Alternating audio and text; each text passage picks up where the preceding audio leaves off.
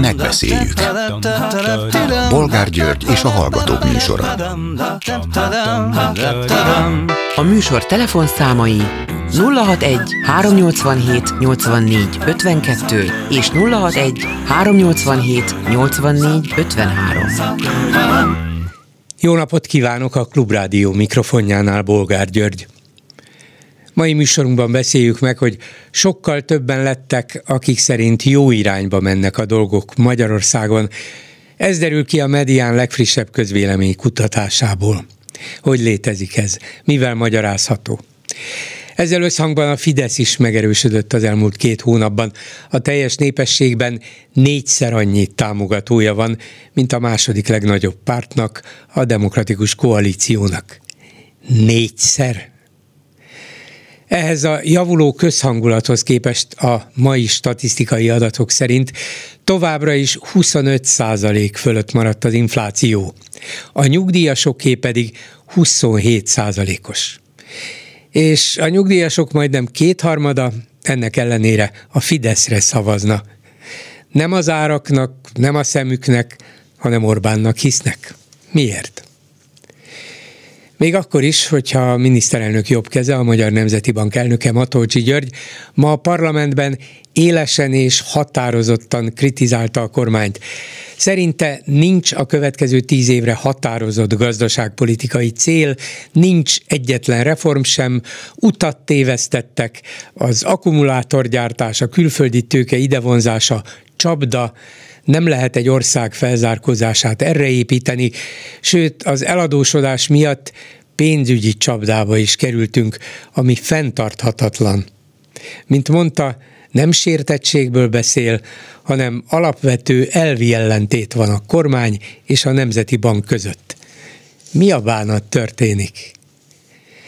Mit szólnak ezen kívül ahhoz, hogy Gyurcsány Ferenc hosszú szünet után interjút adott az ATV-nek, és többek között arról beszélt, hogy nem neki kell szégyenkeznie, amiért hosszan magához ölelte a parlament közepén, az ülésterem közepén.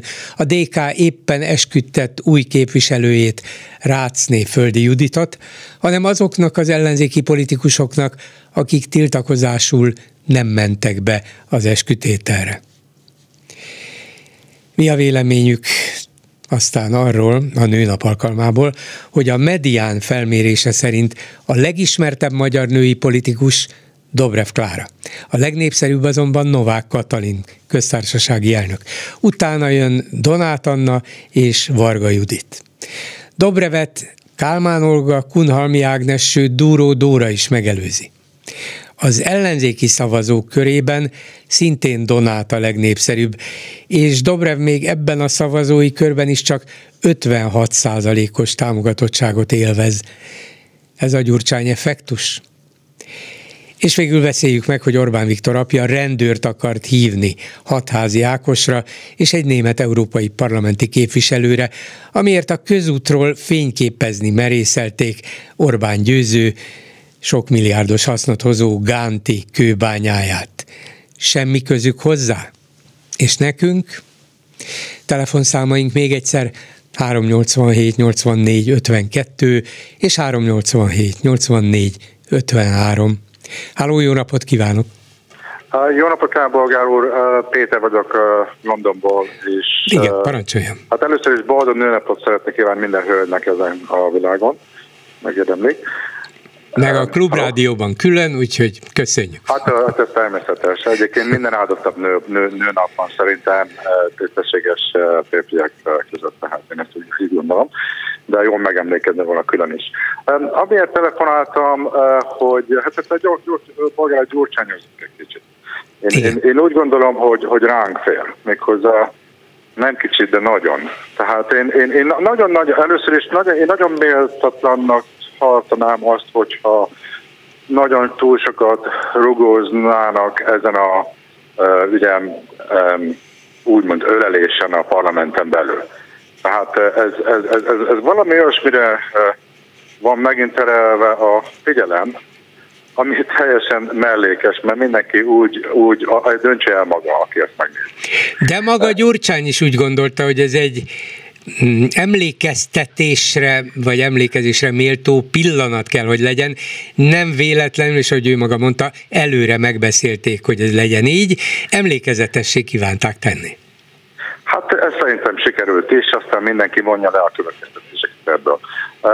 Na én, én, én ugye nagyon hosszan beszéltem a, a, a, a Sány Ferenc tegnap az ATV, és ugye a, a tévében. Igen. És uh, én, én, én, én, én, én, talán azt, azt, ezt is úgy, úgy félretenném, szerintem mindenki, akit, akit egy is érdekel, hallgassa meg, nagyon érdemes. Én, én azt szeretném föl, uh, ajánl, vagyis hogy ajánlani a Klubrádiónak, hogy, hogy el kellene kezdeni egy, egy, egy sorozatot, én szerintem minden áldott nap egy 10-15 perc beleférne ebbe, hogy, hogy legyen a műsornak a címe, hogy tudom én, gyurcsányozzunk. Okay? Ajaj, és, és, vonjam igen, magamra igen. a hallgatók haragját. Ó, Bolgár úr, ön, ön, ön, ön nyugodtan megkérhet esetleg mondjuk egy vágó urat, aki esetleg eh, mondjuk eh, eh, talán, talán tudna válaszolni bizonyos dolgokra. Na most én azért gondolom, hogy erre nagyon nagy szükség lenne, tudnilik um, meg kell érteni az, az ellenzéki oldalon a, a választóknak, hogy, hogy, hogy ami itt folyik itt az elmúlt tizenvalahány év alatt, hogy, hogy valójában mi is folyik. Én mondok egy pár példát. Ugye, ugye ennek a egy személynek a nevéről van itt szó, aki, akire szerintem az elmúlt mondjuk 13 év alatt én úgy alhangon azt mondom, hogy kb. 2000 milliárd forintot költött a propaganda média egyetlen egy személynek a a, a, a negatívan beállítására. Ami hát, hát ugye ennyi pénzből azért szerintem mindenkit el lehet ásni szerintem. Most én azért mondom ezt, mert ugye hát évente mondjuk 100 milliárd körül van mondjuk a köztévé, és akkor hozzávehetnénk ugye a, a, a, a, a kesmát, meg, meg, meg, meg, meg amúgy a propagandában. Ja, jól számol, a... abszolút jól számol, valóban. Én, én, én, én azt mondom, hogy ez alhangon minimum 2000 milliárd forint hogy, hogy, hogy erről a szeméről mindenki, aki meghallja, csak a negatívat is a rosszat hallja. Én azért gondolom, hogy kéne egy olyan sorozatot, egy, egy, egy olyan mindennapos, uh, uh, uh, uh, rövidebb műsort erről, beszélgetést, hogy, hogy, hogy, hogy mondják el sovajos, hogy ki is az ember, és hogy mi, mi mondanak egy pár példát, jó? jó. Tehát szerintem mai napig nagyon sokan nincsenek tisztában azzal, hogy először is a Gyurcsány Ferenc ugye a vagyonát, a, a, az, azt ugye a politikus pályaftása előtt szerezte, és amióta ő politikussá vált, azóta nem növekedett neki a vagyona, hanem csökkent. Mindenki ezzel, gondolom ezzel, ezzel egyet. E, igen, persze, persze. Tehát, tehát el lehet mondani azt, hogy, hogy a, a Gyurcsány Ferenc ugye az a támadják, hogy kölcsön kapott bizonyos bankoktól. Hát ez, ez igaz, és persze nem csak ő volt, az azt is kevesen tudják, hogy a Gyurcsány Ferencnek volt minimum kettő nagyon-nagyon rosszul, rosszul sikerült vállalkozása, ami nagyon-nagyon sok pénzbe került neki, és volt kettő, ami nagyon bejött, ami évtizedes múltra vezet vissza, és mai napig sikeres cégként működik. Tehát itt, itt nem arról van szó, hogy mint mondjuk egy mészárosnál, hogyha belebukik egy úgymond vállalkozásába, és akkor is 13 milliárd forinttal azért úgy, úgy, úgy, úgy célra keresztik, ugye közpénzből, itt most a Mátrai erőműre gondolok, Igen. hanem egy, egy, egy olyan szeméről, aki, aki valóságosan uh, uh, tett is valamit az ügyért, és, és valamit fölvilágosított, vagy valamit el is bukott.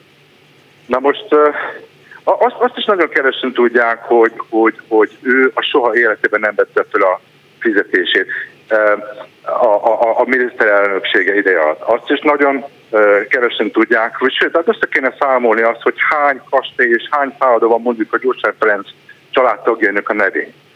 Mert ugye egy sincs. Tehát én, én azért gondolom, hogy erről kéne beszélni, és ugyanakkor a kormányzásáról is nyugodtan lehet mondani a hibákat, hogy miket követett el, és hogy miben, miben hibázott. De hát, hát, hát itt, itt, itt Bolgár addig nem lesz itt ebből semmi változás, amíg az emberek nem fogják föl, hogy, hogy, hogy az óruknál fogva vannak vezetlen minimum 2000 forint, 2000 milliárd forint ráfordítással. Hát eh, én azért gondolom, hogy ez, ez, ez addig nem lesz változás, mert, mert, mert minden honnan, tehát a, a saját oldalunkra is semmi más nem jön ez, ez, ez, ez a személy ellen, csak a negatívum. Na de akkor és, kéne és, nekünk is 2000 milliárd, hogy megváltoztassuk az emberek véleményét. Ne, nem akarom, hogy a Bolgár úr vagy a Klubrádió megváltoztassa úgy konkrétan. Én, én nem erről beszélek. Én, én, én tényekről és felvilágosításról szeretném a tájékoztatást szeretnék nyújtani. Mert hogy ön szerint még az ellenzéki beállítottságú emberek körében is sokat téves tudás, félreértés Gyurcsány tevékenységével kapcsolatban. Hát nagyon-nagyon-nagyon keveset tudnak az emberek arról, hogy valójában a, a kormányzása alatt, ugye időzőjelben milyen hibákat, milyen nem hibákat követett el, de úgy, úgy, úgy, úgy amblok minimális tudás van az átlag választó szemében. Uh-huh. Én azért tudok így beszélni erről, Bolgáról, mert én, én, én meg vagyok kicsit, hogy mondjam, az elmúlt tizenvalahány évben én, én ezt a napi négy-öt órát én ezzel, ezzel foglalkozom. Mármint, hogy a közélettel, ami Magyarországon uh-huh. történik. Annak ellenére, hogy nem ott élek. És, és, és, és ugye az ember minden jobban rálát, és minden jobban érti a helyzetet, annál jobban van megrökönyödve, hogy mennyire nem felvilágosult a választó, hogy csak azért, mert hogy egy emberre eh, minden egyes alkalommal el van mondva, hogy már pedig az rossz, és, és igazából lehet kifogás a Gyurcsány Ferenc ellen, de itt, itt nem a Gyurcsányról van szó, hanem egy, egy, egy közösségről. Ő, ő egy, egy, egy, eh, egy, egy MSZP-nek volt az elnöke és a miniszterelnöke. És, és miután rájött arra, és kiderült az, hogy, hogy, hogy nem tud igazából rendet teremteni, ezért ő alapokról kezdte, újra kezdte az egészet. És ezt hívják úgy, hogy demokratikus koalíció. És, és az, hogy, az, hogy azzal vádolják, hogy ők szitkázzák el a, a, a különböző politikusokat, hát az embernek síva kell fakadni a röhögéstől. Hát most hogy gondolják, hogy majd a sétálgat Dobrev Klára, meg, meg, meg, meg, meg Gyurcsán Péter, és akkor kipontják magukhoz. Ez, ez a, a tetszett, politikus. ez a szívószál, ez jó. ez, ez, ez, ez, egy vicc, bolgárok. És, és most is az egész média arról szól, hogy a Gyurcsán be volt rúgva, meg hogy, meg hogy hogy lefogta azt a hölgyet, meg és a többi, és a többi. Ahelyett, hogy arról beszélnének, és, és egy kis kritikát is szeretnék a tisztelt para para Kovács úrhoz a reggeli műsorában, hogy neki sem kéne ebből olyan túlságosan sok negatívumot és viccet ebből csinálni, annak ellenére, hogy nagyon jókat lehet nevetni a, a beszédjén, de, de nem segít, nem segít azzal, hogy, hogy, hogy, hogy ahogy ő beszél, de ezt, ezt már is tenném. Én, én úgy érzem, hogy a, a klubrádiónak nincsen beszélni valója abban, hogy felvilágosítja az embereket, és szerintem ezzel nem fogják önöket azzal vádolni, hogy hogy elhangozhatnak a negatív dolgok is a, a Gyurcsány Ferenc Hát hogyne, hogyne, hogyne. Jó, szóval Tehát, majd kíváncsi vagyok, mit szólnak a hallgatók ahhoz, hogy gyurcsányozzunk, de érdekes eredeti javaslat. Én, én úgy érzem, hogy, hogy, hogy most már tényleg ennek végére kéne járni, hogy, hogy, hogy ez a személy eh, valójában, hogy, hogy mit reprezentál és mit csinál. Uh-huh. És az, hogy, hogy, hogy mondott olyan dolgokat, amiket hát nem kellett volna, ki nem mondott bolgára. Így mondott. van. Köszönöm szépen, minden Köszönöm jó. Köszönöm szépen, Viszont minden jó. Minden jó.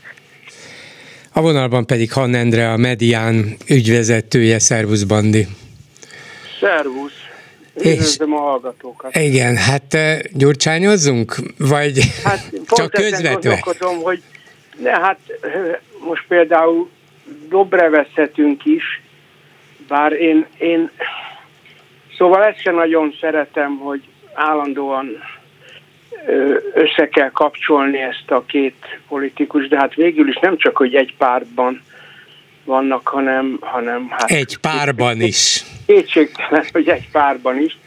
Tehát ez mindenképpen megterheli. Mindenképpen. Igen. Most arra, Én utalsz, nem... arra utalsz, csak a hallgatóknak mondom, hogy megjelent ma egy közvéleménykutatásotok a női politikusokról, a magyar női politikusokról, és itt az derült ki, hogy az országos körben Novák Katalin a legnépszerűbb, Dobrev a legismertebb, de még az ellenzéki szavazók körében sem Dobrev a leginkább vagy legnagyobb támogatottságot élvező politikus, hanem Donát Anna. És akkor ezt kötöd össze most azzal, hogy úgy látszik nem lehet megkerülni Gyurcsány Ferencet. Így van, és szerintem ez egy, ez egy nehezen leküzdhető probléma, mert kétségtelen, hogy a ellenzéken belül is nagyon erős a, a gyurcsány kritika, hogy finoman fogalmazzunk, és természetesen ez, én ezt tartom a Fidesz egyik legnagyobb sikerének. Ugye kormányzásban nem tudnak olyan nagyon sok sikert felmutatni, de az, hogy Gyurcsány Ferencet ilyen tartósan megbélyegezve egy, tulajdonképpen egy ilyen, egy ilyen gettóba tudják tartani, az, az hát lehet, hogy a magyar demokrácia szempontjából tragikus, Gyurcsány szempontjából mindenképp tragikus. Én a tragédiát nem úgy értem, hogy, hogy Gyurcsány nélkül nem, nem lehet Magyarországon sikeres demokratikus politika, hanem úgy, hogy ez elviszi az energiák egy jelentős részét az ellenzéken belül is. Pedig volt egy olyan pillanat az ellenzéki összefogásban a választások előtt, amikor végül is egyetértésre jutottak az ellenzéki pártok, megkötötték a szövetségüket, és akkor még a közvéleménykutatások is azt jelezték, hogy úgy látszik a választók, vagy legalábbis az ellenzéki szavazók döntő többségének sem olyan fontos már Gyurcsány, és félre tudják tenni az ellenszemvüket, amit esetleg éreznek Gyurcsányjal meg a DK-val szemben, elfogadják a közös cél érdekében. És aztán jött a kampány, és kiderült, hogy ezeket az ellenszemveket a Fidesz megint csak a sok tízmilliárdjából nagyon is megint életre tudta kelteni. Igen. Igen, az egy átmeneti, az egy átmeneti időszak volt, amikor úgy tűnt, hogy az ellenzék profitálni tud ebből az előválasztásból. Ez egy igazi innováció volt, és hát annyira áhítozták az emberek az összefogást, hogy, hogy ez egy csomó embert, aki egyébként lehet, hogy nem is akart volna szavazni, oda vonzott, de nagyon átmentileg. Mert utána megérezhették azt, hogy nem teljesen őszinte és nem teljesen feltétel nélküli ez az összefogás. Nem akarok most ebben Igen, nagyon belemenni, ez régi történet, most új történet van, de hát ebben sincs túl sok újdonság.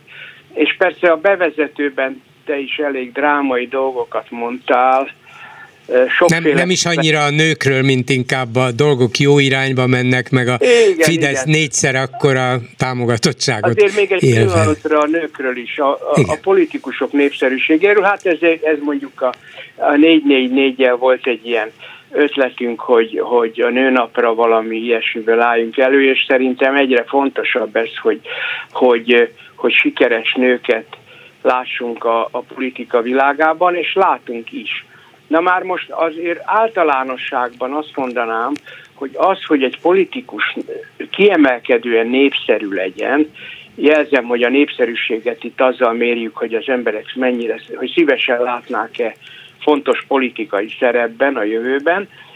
Szóval, hogy, hogy valaki sikeres legyen a közvéleményben, ahhoz az kell, hogy viszonylag kevéssé legyen megosztó.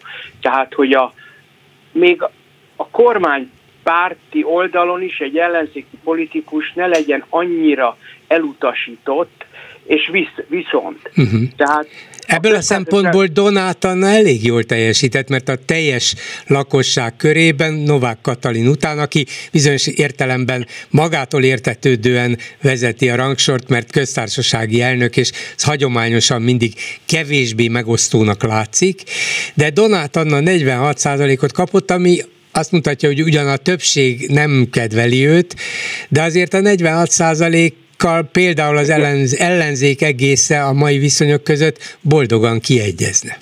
Ez így van, és kétségtelen, hogy ő az egyik, akit kevésbé utasít el a Fidesz tábor. De nem akarok jósolni, de hogyha túlságosan sikeres lesz, és túlságosan előtérbe és célkeresztbe kerül, akkor nem két, kétséges, hogy, hogy tudnak ezen változtatni. Tehát a, a propaganda legalábbis a, a kormány oldalon, a kormányoldali szavazók körében tud ezen, ezen rontani.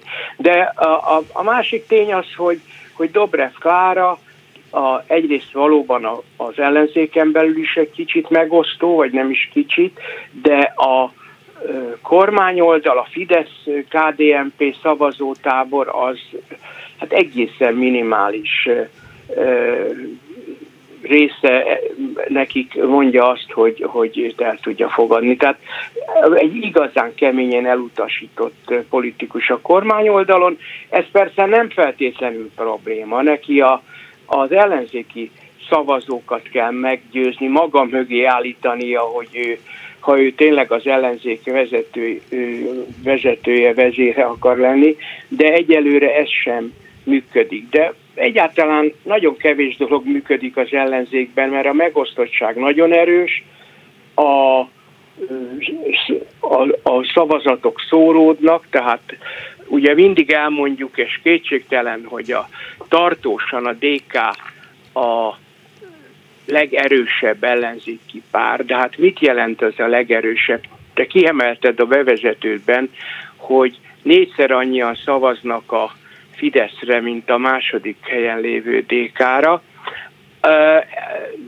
Ezt most lehet akár szalagcímként is hozni, de az az igazság, hogy ez decemberben is ugyanígy volt.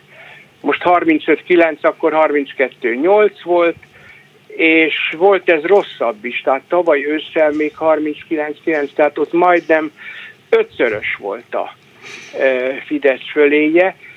Egy a lényeg, hogy ez a vezető szerep, ez is egy nagyon relatív dolog. Mert mögötte ott vannak egészen közel egymáshoz, egymás nyakába lihegve az, az összes kis párt, feltűnő, hogy a, a kispártok között tartósan, és egy hajszállal még erősödve is a magyar kétfarkú kutyapárt is ott Igen, van. De, de az a választói tanácstalanságot jelzi, nem? Tehát azt, hogy a fidesz ugyan nem szimpatizálnak, elegük van belőle, de nem látják az ellenzéki oldalon a, a hiteles alternatívát, hát akkor már legyen egy ilyen eredeti, eh, jópofa, néhány konkrét cselekvésben részét kivevő eh, kis párt, amelyik, amelyik szándékosan nem akar ebben az egész vircsaftban részt venni. Igen, igen, szépen mondod, még egy jelzőt tennék hozzá, amit, azokhoz, amik a kétfarkú kutyapártot illetett, hogy fiatalos. És a, a, nem újság, mert már korábbi felmérések alapján is kimutattuk, hogy a, a fiatalabb korosztályokban kimagasló a népszerűsége. Tehát ha, ha 40 alatt nézzük, és azért mondom a 40 alatt, mert mert ez, ez egy igazi vízválasztó. Most egy pillanatra két farkú zárójelbe téve, 40 alatt egyértelműen gyengébben áll a Fidesz, mint 40 fölött. Tehát, hogyha, hogyha az országot így osztjuk ketté, a 40 alattiak körében ellenzéki győzelem születne. Hát persze a, a választási technika összes csapdáit figyelembe véve nem, nem olyan biztos ez, de a számokat, ha csak uh-huh. úgy összeadjuk. És 40 fölött, és különösen 60 fölött pedig egyértelmű a, a, a Fidesz győzelme továbbra is. Úgyhogy itt, itt nagyon nehéz így, így gondolkozni a jövőről, mert ugye egy, alig egy év, alig kicsi, kicsi több, mint egy év múlva lesznek az európai parlamenti választások. Ezt nem győzöm hangos, hangsúlyozni, mert szerintem ezzel ugye a választók sem nem, nem gondolnak igazán bele. De, hogy de, mintha, között... de mintha az ellenzéki pártok sem gondolnának bele. Ahogy hát politizálnak, nagyon... abból nem az tűnik ki. Így van. Hát persze mindenki azt gondolja, hogy egy, egy, egy óriási, utolsó nagy erőfeszítéssel biztosítani tudja minden párt, azt gondolja, hogy biztosítani tudja, hogy, hogy bejut az Európai Parlamentbe. Ez az életben maradásnak a, a, hát nem csak szimbolikus, de mindenképpen a, a, a záloga. Vagy a párt halálának, mert könnyen lehet, hogy sokak számára ez lesz a halál. Igen, hát ilyeneket nem szívesen jósolok, de ha megnézem ennek a hossz, túl hosszú pártlistának a, a nem csak az tehát az alsó felét mondjuk, ott, ott több mint a fele olyan párt, amelyik pillanatnyilag nem éri el az 5%-os küszöböt. Sőt, elég messze van tőle, nem, hogy négy-öt körül van, hanem kifejezetten messze Igen, van, egy-kettő. Nem szívesen dramatizálom, mert így is gyakran vádolnak hát nem teljesen. Drámai abszolút. eredményekkel vádolnak téged. Hát azokat hozzuk, azokat hozzuk, de hogy ezek mennyiben önmagukat, önmagát teljesítő jóslatok, az, az egy nagyon érdekes szakmai kérdés, és ne, én tényleg nem szeretném ezeket erősíteni, de nagyon fontos, hogy szembenézzenek a pártok azzal, hogy nagyon kevés idő van, és ha még hozzáveszünk, hogy önkormányzati választások is lesznek, ahol viszont a, a, a lét, létkérdés az, hogy együtt tudnak-e működni, akkor, akkor nem lehetnek, nem lehetnek túlságos optimisták. Akkor már tegnap előtt kellett volna dolgozni, vagy elkezdeni dolgozni. Na de még egy dolgot, amivel kezdtem is, és, és tulajdonképpen a ti felméréseteknek az első megállapítása az, hogy az utóbbi két hónapban, vagy az decemberihez képest jelentősen megnőtt azoknak a száma, akik szerint Magyarországon jó irányba mennek a dolgok. Ez nem azt jelenti, hogy a többség így gondolja, csak decemberben még 27 százalék vélte azt, hogy jó irányba mennek, most már 37, miközben 58 szerint rossz irányba. Tehát még azt kell mondani, hogy masszív többség van ilyen szempontból a azon az oldalon, amelyik hát nem feltétlenül Fidesz ellenes, de nem tetszik neki a világmenete. De mi lehet ez a markáns javulás? Hát a helyzet nem látszik javulni. Mitől? Mitől? Igen, ez egy, ne, nekem se könnyű erre válaszolni, és csak az jut eszembe az a, az, az alapvisz, amikor Kón ilyen tanácstalan, és mondja, hajtogatja, hogy nem értem, nem értem. A rabi mondja, hogy Mit nem értesz, Kun? Hát majd én megmagyarázom. Ja, megmagyarázni én is tudom, csak nem értem. Tehát én próbálom megmagyarázni. Hát sok, sok oka van. Egy ilyen dolognak mindig sok oka van. Egyrészt tényleg azt kell hangsúlyozni, hogy továbbra is nagy többség van amellett, hogy nagy többség érzi úgy, hogy rossz irányba mennek a dolgok. A másik tény, hogy az elmúlt év végén egy, egy folyamatosan romló trend csúcspontja vagy mélypontja volt, ahogy tetszik. Szóval egészen kimagasló arányban érezték az emberek negatív, rossz véleményük volt a helyzetről, meg a jövőről. Ebben a kérdésben az is a csalafintaság, hogy egyszerre fejezheti ki a pillanatnyi állapotnak a megítélését, meg a jövővel kapcsolatos várakozásokat. Igen. Tehát itt én azt gondolom, hogy egy nagyon-nagyon negatív várakozás, talán egy, egy, nem azt mondom, hogy kellemes csalódás, de mintha azt éreznék az emberek, hogy megúsztuk. Szóval itt már atomháborús fenyegetések voltak szinte mindennaposak. Nem mondom, hogy ezek elmaradtak, de az kiderült, hogy ezt, ez a háború, ez végül is nem úgy néz ki, hogy Magyarországra is súlyos uh-huh. közvetlen veszélyt jelent. Meg nem fagytunk meg, túl vagyunk a télen, hát és nem fagytunk ez, meg. E, igen, ez egy kicsit nevetséges egy politikai közvéleménykutatótól ezt hallani, de örülök, hogy te is szóba hoztad, mert valóban, amikor kisüt a nap, és az egész tél tulajdonképpen rendkívül enyhe volt, tehát minthogyha a természet egy kicsit a, a, a segítségünkre sietett volna. Persze ez egyáltalán nem lehet örülni, mert hogy ez olyan fokú és annyira felgyorsuló klímaváltozást jelent, hogy én egyáltalán nem vagyok derülátó. És hát mondjuk ki azt is, hogy, hogy, hogy az infláció is azért bármilyen magas, de mégis stabilizálódott. És egy kicsit ezt is lehet, hogy úgy érzik sokan, hogy, hogy megúzták, tehát hogy nem, nem ö, mentek tönkre, vagy valahogy mégiscsak kijönnek a kis pénzükből.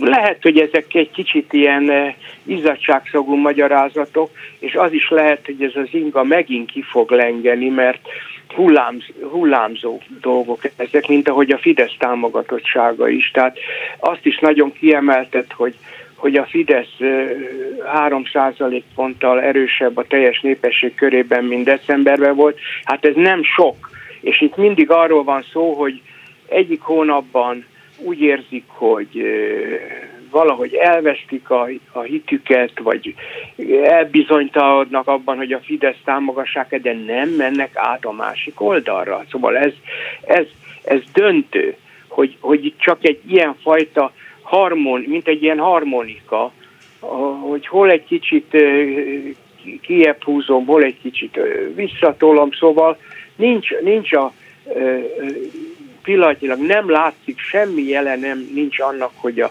Fidesztől komolyabb szavazó rétegek átállnának a másik oldalra. Köszönöm szépen Hanna Endrének, a Medián ügyvezetőjének. Szervusz! Köszönöm szépen, viszont találás. A vonalban pedig Dávid Ferenc, a DK országgyűlési képviselője, az Árnyék kormány gazdasági minisztere. Jó napot kívánok! Jó napot kívánok, üdvözlöm! Nem, nem fog belépni Matolcsi György a Nemzeti Bank elnöke a DK-ba? Nem tudok róla, hogy jelentkezett volna. Azt gondolom, hogy azért a DK elnöksége elég szigorúan mérlegelte volna a felvétel lehetőségét, de nem vagyok biztos most, hogy van-e ilyen szándéka az elnök úrnak. Na de ha azt nézzük, hogy miket mondott az, az Orbán kormány gazdaságpolitikájáról, a nem létező célokról, a súlyos hibákról, akkor tulajdonképpen ezt a helyzetértékelést a, a DK árnyék kormánya is aláírhatná, nem? Gondolom, és akkor egy kicsit komolyabb, komolyabbra fordítva a szót, megengedi, mielőtt átérnek erre a kérdésre, néhány olyan körülményre felhívnám a figyelmet, ami szerintem a hallgatók számára is fontos lehet és érdekes. Én végig jelen voltam a mai parlamenti napon, az első perctől az utolsóig, a DK vezérszónoka voltam ebbe a kérdésbe. Az első, amit szeretnék mondani, és itt most nem Matolcsiról beszélnék még, megdöbbentő volt és felháborító, hogy egyetlen, egyetlen kormányzati képviselő nem tartózkodott a tanácsteremben, holott Magyarországon bizonyára ön is tudja, minden minisztériumnak van parlamenti államtitkára. Minden bársonyszék üres volt. Ne vicceljen, ez, ez, hát ez, ez egyrészt egészen megdöbbentő, másrészt feltétel, feltételezem, hogy van valami, van valami magyarázata erre, hogy ez miért történhetett. Tudták előre, hogy mit fog a fejükhöz vágni? Én, én ezt nem tudom. Megmondom őszintén, azt lehetett látni, hogy a jelenlévő fideszes képviselők köpni nyelni nem tudtak, és az előre leírt szöveget olvasták föl, ugye ami arról szólt, hogy minden nagyon szép, minden nagyon jó, és a Magyar Nemzeti Bank mérlege kiegyensúlyozott. Ne felejtsen el, egy 21-es beszámolót vitattunk 23 márciusában. A másik nagyon, még mindig a külsőségekről, ha megengedi, nagyon feltűnő volt számomra, hogy két ellenzéki párt sem képviseltette magát a mai vitában, nem hogy nem szóltak hozzá, ott se ültek, sem a Momentum, sem pedig a párbeszéd. Azt gondolom, ez is, ez is egy fontos dolog, hogy amikor a Magyar Nemzeti Bank elnöke beszél, akiről azért tudjuk, hogy tud érdekeseket mondani, emlékezzen december 5-ére, ennek ellenére... Hát hogy ne, e- erre még be is fizetett volna az ember, hogy jegyet veszek a következő előadásra, nem? De ők ingyenbe mehettek volna, miért nem? Módászik nem érdekli őket a Magyar Nemzeti Bank elnökének a, a véleménye. A harmadik szintén külsőségekben, de szerintem külsőséges dolog, de szerintem azért egy picit jellemző arra is. Ugye Matolcsi volt a hát kvázi az előterjesztő, ő, ő állhatott fel a pulpitusra az első 30 percben, ahogy elmondta a beszédét, rögtön távozott, és ott hagyta a Nemzeti Bank alelnökét, aki a végén ugye a legvégén összefoglaló értékelést tehetett. Nagyon fontosnak tartok még valamit elmondani, mielőtt a részletekbe belemegyünk, nem egyszerű röviden összefoglalni, igyekszem gyorsan beszélni.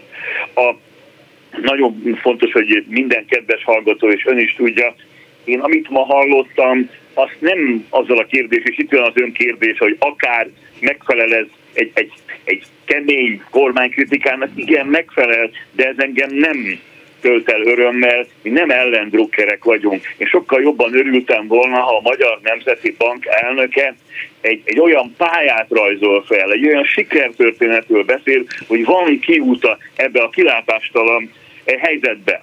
Természetesen én elsősorban, és a beszélgetésünk remélem ebbe az irányba, mert a Matolcsi féle kritikának egy jelentős részével egyetértek, hiszen kőkemény kormánykritika. Ami elfogadhatatlan, és mielőtt a részletekbe belemennénk, ami elfogadhatatlan, hogy tolja el magától a felelősséget. Persze, persze. Ez egy, más, ez egy másik kérdés, ez nyilvánvaló volt, hiszen úgy tett, mintha minden jól ment volna szinte 19, de legalább, legalább, 20, de legalább 19-ig, de esetleg 21-ig, és hát ők hiába szóltak, meg hiába léptek rá a fékre, a kormány csak nyomta, nyomta ki a pénzt, amit természetesen tudjuk, hogy a választási kampány miatt történt, de, de úgy tett, mintha ők mindent megtettek volna, hogy miközben a Magyar Nemzeti Bank öntötte ugyanúgy a pénzt, csak talán nem az utolsó hónapokban a magyar gazdaságra, hozzájárulva az inflációhoz, és hozzájárulva a kormány politikai céljainak eléréséhez. Ugyanakkor még ez, ennél talán még jobban eh, érthető felelősségét is elmondanám a bankelnöknek. Ugye folyamatosan a LADA költségvetési politikát kritizálta, a 21-est, a 22-est, a 23-ast. Ugye kvázi az, hogy a költségvetés hozzájárult ehhez az inflációs pályához. Na most én egyébként a helyszínen, a, nem az ő fejére, mert már nem volt ott, de elmondtam, hogy az álljon meg a menet, minden hallgató pontosan tudnia kell, hogy Matolcsi György a költségvetési tanács tagja. Matolcsi György megvétózhatta volna a költségvetéseket, mindegyiket, 13 óta mind a tizet megtehette volna, de az üt, utóbbi évekét szidja ő leginkább a 21-es, de a 22-es is, és az idei, ideire is negatív ö, megjegyzéseket tett. Én megkérdeztem, mondom, nem volt már ott, hogy de hogy lehetséges az, hogy ő ezt nem vétózta meg? Mindegyikhez a nevét adta. Még ahhoz is a nevét adta, amelyiket ugye rendeleti formában fogadtak el tavaly december karácsony végén. És akkor ha, pontosabban, bocsánat, pontosabban a nevét nem adta, mert, mert valahova külföldre távozott, és nem tudta aláírni, sajnos, hát úgyhogy az de ő alárás... hazajött, aláírta, de hogy? amikor hazajött, utólag aláírta. Utólag aláírta? Aha. Így van, így van, így van. Most az, amiket elmondott, azok rémisztebbek voltak, mint a december 5-i előadása. Ugyanis most már nem csak azokat a kifejezéseket nem akarom megismételni, amiket ön mondott, hogy gyakorlatilag a magyar Magyarország termelékenységét csődbe van, az, hogy pénzügyi csapdába vagyok, az, hogy pénzügyileg az összeomlás szélén állunk, és nem akarom ragozni. Ami döbbenetes volt az ő szájából, és szintén azt mondom, ez nem hangzott el december 5-én, de most kimondta, hogy ez egy reformok nélküli ország. Most 12-13 év kormányzás után, aminek egy ő is részese volt 2010 és 2013 között, kimondani és nevesíteni, hogy sem az oktatásban, sem az egészségügyben, sem a környezetvédelemben, sem a modern beruházások területén ez az ország nem lépett előre semmit, ez, borza, ez borzasztó, félelmetes hallani, vagy azt hallani, hogy igazából ebből a helyzetből, amiben most belekerültünk, és az ő felelőssége megkerülhetetlen, ez egy tíz éves távlat még ebből kikászálódunk. Tehát én azt gondolom, azt gondolom, és talán én ugye elmondtam még az inflációs számokat is, hogy szoktok, sokszor szokták mondani, hát hogy ugye az árfolyam politikáira a Magyar Nemzeti Bank nem felelős. De könyörgök, az viszont a Magyar Nemzeti Bankról szóló törvényben nevesítve van, hogy az inflációért, a pénzromlásért, a forint stabilitásáért bizony a Magyar Nemzeti Bank felelős, és ugye ön is idézte a műsorba, én is tudtam már reggel, mikor a beszédemet elkezdtem, és fél kilenckor ugye megjelent a KSH-nak a dermesztő újabb száma, miszerint Magyarországon továbbra is 25 százalék a Fölötti, az infláció, a nyugdíjas infláció majdnem eléri a 27 százalékot, tehát az elnök semmiféle olyan pozitívumot nem tudott mondani, ami, ami megnyugtathatná a társadalmat. Az is egy, egy rémisztő és, és, és jelenség volt, hogy semmiféle kiutat nem mondott. Semmiféle olyat nem mondott, hogy ő most mit tenne konkrétan. Ugye elmondta a szokásosat az átsapkáról, elmondta a kormány felelősségét mindenről, ebben neki vele nincs vitám, vele nincs vitám, hogy a kormány felelősségét teszi ezért, de előkelő idegenként viselkedni, mutogatni, és, meg, és, és honnan állandóan arra hivatkozni, hát hogy ők jelezték, Hallotta, hallotta ön Matolcsit tombolni a költségvetés elfogadásakor? Hallotta Matolcsit valaki tombolni, amikor az átsapkák intézményét bevezették? Azt, azt a hazugságot is még megengedte magának, én annak nevezem, hogy a magyar gazdaság 21-ben tért rá az inflációs pályára. Mindenki pontosan tudja, hogy 2017 óta, az 6 éve volt, ő akkor is a Magyar Nemzeti Bank elnöke volt, Magyarország akkor került rá az inflációs pályára, csak akkor nem volt olyan zavaró, mert ez az infláció 3-4 százalék volt, de az Európai Uniós infláció akkor is a fele volt. Tehát igazából ez a beszéd ma megismételve a december ötödikét, azért azt teljesen egyértelműen kimondta, hogy a Magyar Nemzeti Bank és Magyarország kormánya teljesen külön pályán mozog, elvi különbségek vannak, ő még azt is megengedte imprivátim azt mondani, hogy neki nincs személyes sértettsége. Hát ezt én nem tudom. Nem Igen, ez, ez egy érdekes mondat volt, hogy sértődött a jegybank elnök, frusztrált, összeveszett a miniszterelnökkel, nem Isten őriz, elvi ellentét van a jegybank és a kormány között. Jó, lehet, hogy ő nem sértődött meg, de mi van, ha Orbán Viktor megsértődik, na? Azt a... a mai kormányülésen megtudjuk, mert gondolom teljesen véletlenül, mert ma délután kormányülés van, és még, még talán talán én úgy tudom, lehet, hogy ön jobban informált, mint én, nagyon érdekes lesz a holnapi nap, mert holnap úgy tudom, hogy a gazdasági kamara évadnyitója van. És olyan, olyankor szokott beszélni.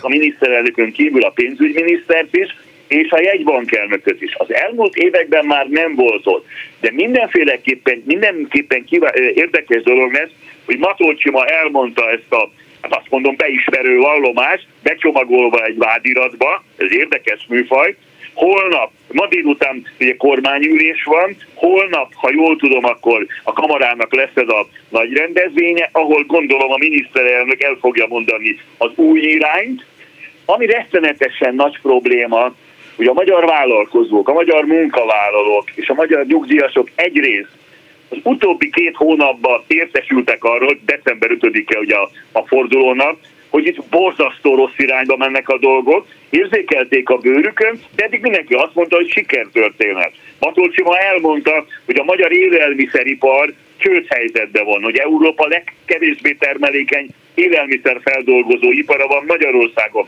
Könyörgöm, én abban a hitben éltem, hogy a 10 milliós Magyarország 30 millió embert is el tud látni mezőgazdasági termékekkel és feldolgozott termékekkel. Erre ma meg kell tudnom a Magyar Nemzeti Bank elnökétől, hogy csak Bulgáriában rosszabb a helyzet. De még, ez a, de még ez az akkumulátor nagyhatalmi aspiráció sem tetszik Matolcsinak.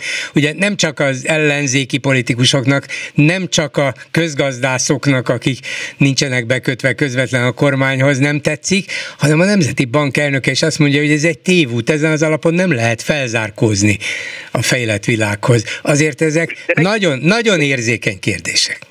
Ez egy nagyon érzékeny kérdés, de megint az a, az, az, a, az a elbizonytalanítató érz, az, az keletkezik az emberben, hogy egyébként mi egyet, egyet is érthetünk Matolcsi Györgyel, hogy az akkumulátor beruházás, én személy szerint egyetértek vele, hogy elhibázott ilyen méretű gyárat telepíteni Debrecenbe, de könyörgöm, ez, ez akkor mondja el, amikor már Debrecenben forradalmi helyzet van. Ja, vagy vagy, vagy ne, kiállt ő is markánsan beszélt erről, valahol. Én nem, emlék, nem emlékszem rá, ez, ez december 5-én se, se mondta, de, de ami ebben a tragikus, hogy itt teljes bizalomvesztés van. Tehát gondoljon bele, az egyszerű magyar polgár, aki most minket hallgat, az azt hallja, hogy azt, vagy, ha, vagy ha belenéz majd este a híradókba, vagy, vagy különböző műsorokba, azt fogja látni, hogy Magyarország hogy mondjam, kormánya és Magyarország Nemzeti Bankja, nyilvánvaló, hogy, a végrehajtó hatalom a, a, a felelősség, a Orbáni felelősség van, de a bankelnök felelősségesen megkerülhető. Hova vezetik ezek az emberek ezt az országot? Mi ezt, miféle bizalma lehet ma egy kisvállalkozónak, egy nyugdíjasnak, egy munkavállalónak, egy diáknak, ahol egyébként a bankelnök megmondja, hogy az oktatásban nem volt reföl. Vagy, de, vagy, vagy a bankelnöke elmondja, hogy az idei év egy, egy stagflációs év lesz. Magas infláció, gyakorlatilag nulla növekedéssel. Tehát ez, ez azt kell mondanom, hogy ez a, a gazdasági érdekességén túl ez egy ez egy rettenetes rossz üzenet, de azt jelenti, hogy a hajó kormányát viharban, nagy viharban, és nem a háborúra gondolok, össze-vissza rángatják rángatja a bankelnök, rángatja a kormányfő, rángatja a gazdaságfejlesztési miniszter, és nem tudjuk, hogy mit fog csinálni a pénzügyminiszter. És ráadásul ugye még olyat is mond, igen, még olyan jóslata is voltak, hogy a, nem is annyira jóslat, ez nyilván már csak józan számítás, hogy a kamatkiadások a növekvő eladósodás miatt jövőre a GDP 4,6%-ára nőnek, és ez egy ez egy csapdahelyzet, ami fenntarthatatlan. Hát ez, ez, ez olyan, amitől elvileg, hogyha Matolcsinak hinnének a nemzetközi pénzpiacok, az a baj, hogy akkor se hisznek már neki, ha igazat mond. Akkor azonnal megindulna a támadás a forint ellen. De úgy látszik, hogy már mondhatja ő a legnagyobb igazságot is, akkor is legyintenek rá visszatérve a, a, a mondásnak a jelentőségére, hogyha a GDP 4,6%-át jelenti, ugye az több mint 1000 milliárd forintos terhet jelent, tehát itt nem néhány 10 milliárd forintról van szó, hanem 1000 milliárdos tehervállalásról. Matolcsi egyébként kifejezte a, a, a kétségét abban is, hogy az idei költségvetési előirányzat egyrészt tartható-e a 3,9%-os tervszinten, véleménye szerint nem, és a magát a költségvetést is egyébként infláció gerjesztőnek tartja. Könyörgöm, akkor miért adta hozzá a nevét? Szóval nagyon-nagyon rossz kedvűen és nagyon-nagyon sok bizonytalansággal jöttem ki a parlament ülésterméből, és talán egy keretet adhat annak a beszélgetésnek, hogy ezt a beszédét úgy mondta el Matolcsi György, hogy a magyar kormány részéről senki nem volt ott, és senki nem reagált rá. Mert azért elvárhattuk volna, hogy egy pénzügyi államtitkár, vagy egy gazdaságfejlesztési államtitkár, akit azért fizetnek, hogy ott üljön a parlamentbe, mert parlamenti államtitkár valamiféleképpen reagál erre. Nem történt meg, és ezt nagyon súlyos hibának tartom. Köszönöm szépen Dávid Ferencnek, a DK országgyűlési képviselőjének. Viszont hallásra! Viszont hallásra minden jót! Megbeszéljük. Bolgár György és a Hallgatók műsora. A műsor telefonszámai 061 387 84 52 és 061 387 84 53. Háló, jó napot kívánok! Jó napot kívánok, Bolgárról Gábris László vagyok. Örülök, hogy újra tudunk beszélni. A hölgyeknek már mondtam a telefonban, hogy én is boldog nőnapot kívánok nekik. Ezúton is a Klubrádió alkalmazottjainak, de ugyanakkor minden nő hallgatónak úgy szintén. És az, hogy ki a legnépszerűbb, meg ki a, a legdicsőbb magyar politikus vagy gazdasági vezető nő, azt ráhagyom azokra, akik ehhez jobban értenek, mert ezt nem tudom. Én a Matolcsi hozzászólás parlamenti, ami lényeges beszédéhez, illetve ezzel szorosan összefüggő tegnapi Andor László interjúhoz szeretnék hozzászólni, tegnap nem volt rá időm, hogy fölhívjam, de jobb is, mert legalább a Matolcsit is lehetett hallani. Igen. Hát a Matolcsi az szerintem ez szerintem nem csak az én véleményem, nyilván sok más józanó gondolkozó vélemény, ő feltehetően a legmagasabb vezető gazdasági szakemberek nevében is nyilatkozott, mert nyilván megkérdezte őket, azért nem, nem egyedül a, a kis dolgozó szobácskájában döntötte el ezt a beszédet, úgyhogy ez egy lényeges, és én szerintem nagyon-nagyon meghatározó a, a jövőre nézve, ellentétben azokkal a médián híresztelésekkel, amik szerint minden nagyon előre halad. Hát a Európai Unió 25.-26. helyéről persze elég egyszerű egy-két pontra előre jutni, ami rögtön már pozitívat jelent, de a Matolcsit azt el kell fogadni, mint egy döntő tényezőt, aki a későbbi hitelekben is nyilván szerepet fog játszani, mert Orbán ő nélküle nagy tételű milliárdos hitelt nem fog tudni fölvenni. Hát azt nem tudom, de egy dolog biztos, hogy ilyen mértékű és ilyen hangos és látványos nézetkülönbség, konfliktus a Nemzeti Bank vezetése és bármelyik kormány között még nem volt. Hát nem, hogy Orbán és az ő volt gazdasági bizalmasa és miniszterek között, mert egyértelmű volt, hogy kéz a kézben dolgoznak, erre ugye Orbán is számos utalást tett, és hogy az elmúlt időkben ennek jelei voltak már egy-két éve is a pénzügyminiszter Varga Mihály és Matolcsi György közötti szóváltásokban, de hogy ennyire nyilvánvalóvá vált ez a, ez a hasadás, ez a szakítás, ez ez normális körülmények között nagyon rosszat sejtetne, így azt tudjuk mondani, hogy nagyon érdekes, nagyon látványos, Matolcsinak van igaza, ami meglepő, mert annyi marhaságot tudott összeordani az előző tíz évben, hogy az ember csodálkozik, bár mindig is felkészült eh, közgazdásznak tartották, de mintha elszaladt volna alatta a politikusi ló. Na, a lényeg az, hogy a, egy ilyenfajta nemzeti bank és kormány közötti összetűzés, ennek súlyos gazdasági következményei kellene, hogy legyenek. És úgy látom, hogy nincsenek azon kívül, hogy Matolcsi tombol. Hát majd meglátjuk, mi lesz. Ugye ezt, ezt nyilván mások is az EU-ban is, meg a nyilván külföldi diplomaták is, gazdasági szakértők, és a magyarországi vezető emberek, akikkel én szerintem zárójelben a legfontosabb négy-öt vezetővel ő egyeztetett, ezt én, ezt én úgy gondolom, hogy a hátterét és a, a hátát biztosítsa, ha nem így van, akkor, akkor mindegy, akkor is jó. És ezzel azt szeretném csak hangsúlyozni, amit tegnap Andor László mondott, amit megint tételesen, részletesen, alaposan végigjárták, és nagyon jó volt az interjú, úton volt, amit hallottam. Valóban így van, hogy az Európai Unió intézményes és, és elvi alapokon fogja ezen túl a, a további pénzeket tárgyalni, még nem folyósítani, tárgyalni, és az Orbánnak jelen pillanatban, főleg ekkora Matolcsi háttérrel, nem sok esélye van, hogy bármilyen pénzt is kapjon, és hozzáteszem, az európai és a, és a nemzetközi gazdaságban azért úgy van, hogy a kínai bankok is nem úgy adják a pénzt, hogy Orbán fölhív a telefonon a kínai pénzügyminisztert, hogy kéne 20 milliárd euró, vagy 20 milliárd dollár. Igen, értettem, hónap utaljuk a pénzt, hát ez Kínával sem fog menni.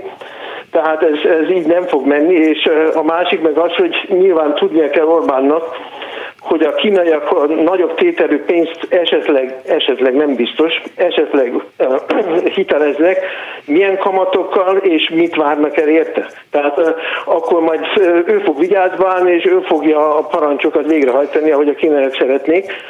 Az EU-ban megteheti azt, hogy ugrál, de ettől pénz nem lesz sajnos és az a számolás, ahogy tegnap Andor László is mondta, különben egyszerű megkérdezni Dobrev Klárát, vagy, vagy képviselőket. Nekem is vannak képviselői, illetve a Vera Jurovánál egy közvetlen munkatárs ismerősöm, akik ezt a átmeneti dolgot is már mint, mint intézményes és alapvetően jogellenes dolgot tárgyalják, és az alapvető jogellenességből Magyarország, ha az Orbán nem változtat, nem fog kijönni, tehát igazából nekünk az volna a dolgunk, és ahogy az előző hozzászóló is mondott, egy-két embert ki nézni, aki irányítja az ellenzéket, és kénytelen vagyok azt mondani, hogy az Európai Unióból való kilépés előtt vagy kiléptetés előtt meg kéne valahogy oldani, hogy az Orbán kormányt leváltsuk. Hát igen, előbb váltsuk le az Orbán kormányt, mint hogy kilépnénk, vagy Pontosan. kilépnénk az Európai Unióból, nehogy megtörténjen ez. Csak az a baj, hogy az ember már nem látja ezt teljesen lehetetlennek. Hát igen, én um, tulajdonképpen én is, ahogy az előző hozzászólók is mondtak, nagyon okosan beszéltek, um, ezt a Matolcsi beszédet is, meg a, gyorsan mellékesen hozzáteszem, én múlt héten Svájcban voltam, meg az előtt héten is, a Die Weltwoche című újságnak az interjújában megmondanám, hogy mennyi rezonanciája volt ennek az interjúnak. Jó, jó, hát nulla, igen, nulla igen. A, a Weltwoche a szélső jobbra csúszott újság lett Svájcban. Igen, ez egy Ezt, szélső jobbra csúszott újság. Svájcban százezeres olvasótábora van, az ország lakossága 7 millió. Se Ausztriában, se Németországban nem számít ez az újság, tehát lényeges befolyása nincsen. A, a, a főszerkesztője egyébként az ismert szélső jobboldali újságíró, aki erősen migráns ellenes, de tegyük hozzá, erősen magyar és Kelet-Európa ellenes is. Tehát ezt, ezt ugyan ezt Orbán nyilván nem mondta, de mi ezt ki tudjuk. Uh-huh. Tehát ő, ő nem hajlandó ezt a kelet-európai stílust átvenni, ezt ugye megint nem mondta Orbánnak, de ez is benne van, hogy mindenféle ilyen, hogy így mondjam, finom kihajlási tendencia az nyugaton pontosan ellenkezőjét váltja ki. Tehát azt érzékelik, hogy ha valaki abba a csapatban játszik, akkor maradjon ott és ne rúgdossa. Ugye, és ha nem abban a csapatban akar játszani, akkor meg lépjen ki. Köszönöm szépen, hogy hívott. Viszont hallásra. Viszont hallásra. A telefonnál pedig Gyöngyösi Márton, a Jobbik konzervatívok európai parlamenti képviselője és elnöke. Jó napot kívánok! Jó napot kívánok, üdvözlöm a hallgatókat. Nem hangzik ez az önfülének egy kicsit idegenül, furcsán, hogy Jobbik konzervatívok, ez lett a párt új neve? Egyáltalán nem lévén, hogy elég sok munkám volt benne, hogy ez a, ez a név és brandváltás megvalósuljon, és hogy a párt az az így a nevében is tükrözze azt a értékrendet, amit régóta képvisel. De azért is lepett meg ez engem, bár önök hangsúlyozták már egy ideje, hogy önök valóban egy konzervatív, jobb-közép polgári párt akarnak válni, és erre, erre törekszenek, vagy remélik, hogy ezt a célt el is érték, mert betenni ezt a párt nevében, ez ugyan egy határozott állásfoglalás, és akár dicsérhető is, még, még bármilyen szempontból közelíti meg az ember a dolgot, csak Magyarországon ennek a konzervatív jelzőnek, azon kívül, hogy sokan használják sok mindenre, valahogy nincs magával ragadó politikai ereje ezt fölmérték, vagy, vagy próbálták vizsgálni, hogy hozzáad az a jobbik imázsához, brendjéhez, ha tetszik, hogy konzervatívoknak is nevezik magukat? Két dolog.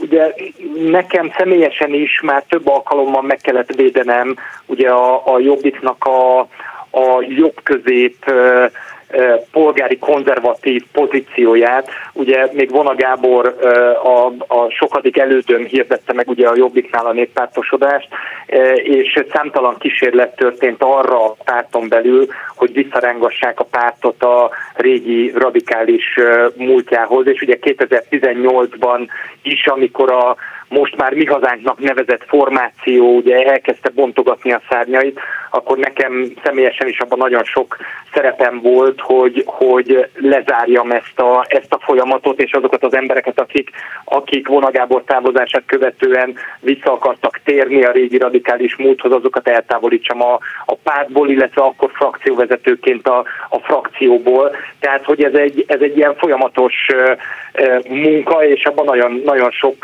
komoly energia volt, meg munka, hogy ezt a, ezt a pozíciónkat megőrizzük, és végig, és, és megkoronázzuk igazából a néppártosodást ezzel a, ezzel a név, névváltással is, hogy ez ugye mennyire, hogy ez mennyire vonzó Magyarországon, e, azt én, azt én nem tudom, de, de azért a politikának, meg egy politikai pártnak ugye van egy olyan küldetése is, hogy, hogy azért egy, egy eszmét azt, azt népszerűsítsen és megpróbáljon vonzóvá tenni. És hogyha valaki meghallgatta az én évadnyitó beszédemet másfél héttel ezelőtt, ugye múlt múlt előtti hétvégén szombaton, akkor abban próbáltam nagyon világosan és szinte didaktikusan végigmenni pontszerűen azon, hogy egy, egy, egy, egy polgári konzervatív, keresztény konzervatív párt az, az mit képvisel, és mit nem képvisel. És ebben a tekintetben az, amit most a Fidesz csinál, ugye a, a mi hazánknak a segítségével, ugye próbálják a jobboldaliságot, próbálják a keresztény, keresztény konzervatív gondolatot kisajátítani, és teljesen lejáratni. És szerintem azt, azt én egy küldetésnek fogom fel, hogy ezt az eszmét, ezt az eszmeiséget, ezt a politikai értékrendet, ami tényleg egy nagy, nagyon nagy múltra tekint vissza, ezt, ezt megpróbáljam újra definiálni, és megpróbáljam megvédeni azoktól, akik ezt megpróbálják teljesen lejáratni, és végérvényesen kisítratni. Hát ha ebben sikerrel jár, akkor ez egy komoly politikai fegyvertény lenne, de eddig valahogy bárki próbálta meg bármilyen érveléssel vagy formációk szervezésével, legutóbb például azért a leglátványosabban Márki Zaj Péter kísérletezett ezzel, hogy majd ő megmutatja. Nem sikerült, nem, most nem, ne is erről az oldalról nézzük, hogy milyen hibák miatt, hanem mint hogyha a Fidesz szavazói rendíthetetlenek volnának abban a hitükben, hogy a Fidesz képviseli az igazi magyar érdeket, az igazi magyar nemzeti érdeket, a magyar konzervatív, a magyar keresztény érdekeket, Európát is, a, az európai keresztény értékeket is ők védik, szóval mintha nem lehetne őket lebeszélni arról sok sok hazugság tettenérése ellenére sem, hogy a Fidesz ennek a hiteles képviselője. Nézze, Márkizaj Péter ugye, ugye nem egy pártot vezetett, tehát ő egy, ő egy önmagát is civilként definiáló politikai szereplő, jelenleg is polgármestere egy, egy, egy településnek, tehát ő igazából nem egy, nem egy politikai, ő, ő, ő nem épített föl egy politikai mozgalmat, vagy egy politikai pártot, amelyik ezt, amelyik ezt következetesen az átlajára mhm. tűzte volna. Hanem csak, beszélt, MMM, hanem csak beszélt róla alkalmanként. Hát igen. Beszélt róla, meg ugye az MMM, ami, ami mégiscsak talán valamilyen szervezetnek nevezhető, azért egy nagyon, egy, egy nagyon heterogén, nagyon így összetételét tekintve egy nagyon komplex szervezet volt, nem deklaráltan a, polgári konzervatív, keresztény konzervatív értékrendet tűzte az ászlajára.